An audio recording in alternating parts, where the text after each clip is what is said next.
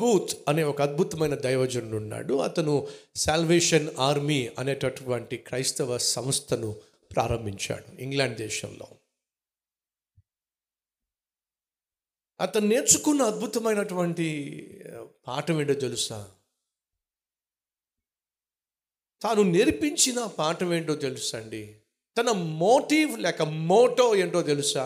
మీరు salvation army ఆఫీస్కి వెళితే అక్కడ ఒకే ఒక పదం ఉంటుంది. అదర్స్ అని ఉంటుంది.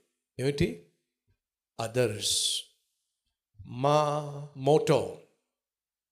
మా ధ్యేయం. మా కర్తవ్యం. మా దర్శనం. ఏమిటో తెలుసా? ఇతరులు. అదర్స్ ఇంకేం ఉండదు అక్కడ? అదర్స్ మేము ఇక్కడ ఉన్నది ఇతరుల కోసం. మేము ప్రార్థన చేసేది ఇతరుల కోసం. సువార్తను ప్రకటిస్తుంది ఇతరుల కోసం. కన్నీరు కారుస్తుంది ఇతరుల కోసం. ప్రయాసపడుతుంది ఇతరుల కోసం. ప్రయాణం చేస్తుంది ఇతరుల కోసం. ఆ సాల్వేషన్ ఆర్మీ వ్యవస్థాపకుడైనటువంటి విలియం బూత్ ఓ ప్రాంతానికి వెళ్ళినప్పుడు ఆ ప్రాంతంలో ఒక సేవకుడు విలియం బూత్ గారిని కలిసి బ్రదర్ విలియం అద్భుతమైన సేవ చేస్తున్నావు. ఈ ప్రాంతంలో నేను కూడా అద్భుతమైన సేవ చేస్తున్నాను. నీతో పాటు నేను కూడా కలిసి సేవ చేస్తే ఇంకా అద్భుతంగా సేవ మనం ముందు తీసుకెళ్ళగలం. నేను వచ్చి నీతో పాటు సేవలో పాల్పంచుకుంటానంటే విలియం బూత్ అన్నాడు. తప్పనిసరిగా రావచ్చు. Please come. ఆ ప్రాంతాన్ని విడిచిపెట్టేసి ఈ ప్రాంతానికి దేవుని కోసం గొప్ప సేవ చేయాలని చెప్పి ఉరకలు వేస్తున్నటువంటి ఆ యవన సేవకుడు వచ్చేసాడు మరుసటి రోజు వచ్చి విలియం బూత్ను అడుగుతున్నాడు. William Booth. చెప్పండి నన్ను ఏం చేయమంటారు చెప్పండి? ఏ సేవ చేయమంటే ఆ సేవ చేస్తాను. ఎక్కడికి వెళ్ళమంటే అక్కడికి వెళ్తాను. ఎవరికి వాక్యం చెప్పమంటే వారికి వాక్యం చెప్తాను. ఎన్ని ప్రసంగాలు చేయమంటే అన్ని ప్రసంగాలు చేస్తాను. చెప్పండి నేను చేయాల్సింది ఏమిటో. ఇప్పుడు విలియం బూత్ గారు చెప్పారు మన గుమ్మం బయట చాలా చెప్పులు ఉన్నాయి చాలా బూట్లు కూడా ఉన్నాయి. త్వరగా వెళ్ళి అవన్నీ పాలిష్ చేసేసి. ఏమిటి? అదే ఇతరులు విడిచిపెట్టిన షూజు అలాగే చెప్పులు అక్కడ చాలా ఉన్నాయి. త్వరగా వెళ్ళి వాటన్నిటికీ పాలిష్ చేయి. ఏం మాట్లాడుతున్నారు విలియం బూత్ గారు? నేను సేవకుణ్ణి బూత్ గారు నేను ప్రసంగికుణ్ణి బూత్ గారు వచ్చింది ఆత్మల సంపాదన కోసం బూత్ గారు నన్ను వెళ్ళి షూస్ పాలిష్ చేయమంటారేమిటి? ఇప్పుడు విలియం బూత్ చెప్పింది ఏంటి తెలుసా? మేము ఉన్నదే ఇతరులకు సేవ చేయటానికి. ఆ సేవ ఎక్కడ స్టార్ట్ కావాలో తెలుసా? చెప్పును శుభ్రం చేసే స్థానం నుంచి ప్రారంభం కావాలి.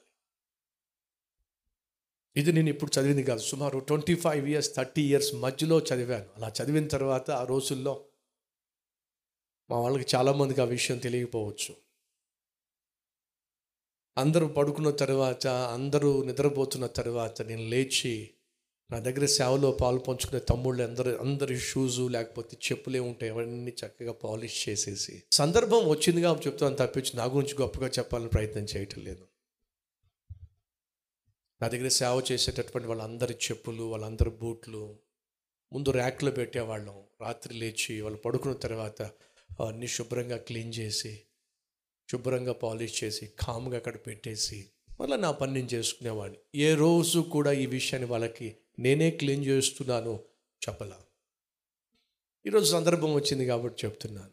ఈ దీన సేవకుడు ఇక్కడ నిలబడి పరిచర్య చేస్తున్నాడంటే దేవుడు ఈ స్థాయికి తీసుకొచ్చాడంటే దానికి కారణం తెలుసా? ఆయన ఇచ్చిన తర్ఫీదు అలాంటిది. ప్రియ సహోదరి సహోదరులు మన జీవితము మనకు మాత్రమే ఆశీర్వాదకరంగా మనకు మాత్రమే సంతోషభరితంగా మనకు మాత్రమే సుఖాన్నిచ్చేదిగా ఉన్నట్లయితే అది దేవుణ్ణి ఆశ్చర్యపరచదు దేవుణ్ణి సంతోషపరచదు. విలియం బూత్ యొక్క సేవ ఎందుకు ప్రపంచవ్యాప్తంగా దేవుడు ఆశీర్వదించాడో తెలుసా? అతని గుండె నిండా ఉన్న ఒకే ఒక్క ఆశ ఏంటంటే ఇతరులకు సేవ చేయాలి. ఇతరుల గురించే ఆలోచించాలి. ఇతరులను ప్రేమించాలి ఆ ప్రేమను క్రియల్లో చూపించాలి. మీరు కల్వరి టెంపుల్లో అడుగు పెడితే సాధారణంగా మీరు చూసేదండి తెలుసా? క్రీస్తు ప్రేమ. ఒక సేవకునిగా నాకున్న ఆశ ఆలోచన అంతా కూడా మీ గురించే మీ క్షేమం గురించి. మిమ్మల్ని ఆత్మీయంగా పోషించాలి.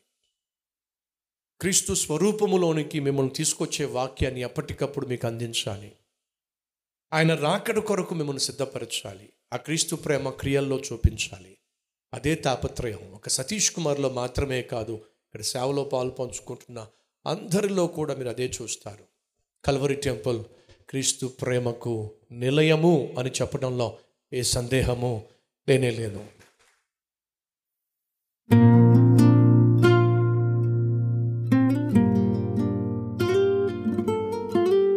మహాపరిశుద్ధుడు అయిన ప్రేమ కలిగిన తండ్రి ఈరోజు నాయన మాలో చాలామంది ఇతరులను ఏడిపించే వాళ్ళు ఉన్నారు గాయపరిచే వాళ్ళు ఉన్నారు బాధ పెట్టే వాళ్ళు ఉన్నారు నిందించే వాళ్ళు ఉన్నారు ద్వేషించే వాళ్ళు ఉన్నారు దూషించేవారు ఉన్నారు దుర్మార్గంగా ప్రవర్తించేవారు ఉన్నారు హైకే భక్తిపరులుగా నటిస్తున్నారు. నరకానికి వెళుతూ కూడా ఇతరులను ఆత్మీయులుగా నమ్మిస్తున్నారు. అట్టి వారిని దర్శించు నాయన. నరకపు పొలిమేరల్లో పడి చావక మునుపే అట్టి వారు రక్షించబడాలని మనస్ఫూర్తిగా కోరుతున్నావు నాయన.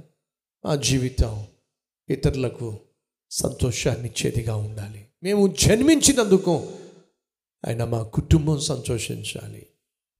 మా జీవితంలో తారసపడే ప్రతి ఒక్కరూ మమ్మను చూసి నిన్ను మహింపరచగలగాలి. మా మాట తీరు మా ప్రవర్తన మా ఆలోచనలు మేము చేసే పనులు చేసే పరిచర్య చేసే ప్రసంగాలు నిన్ను మహింపరచటమే కాకుండా అనేక మంది జీవితాల్లో సంతోషాన్ని పంచాలి.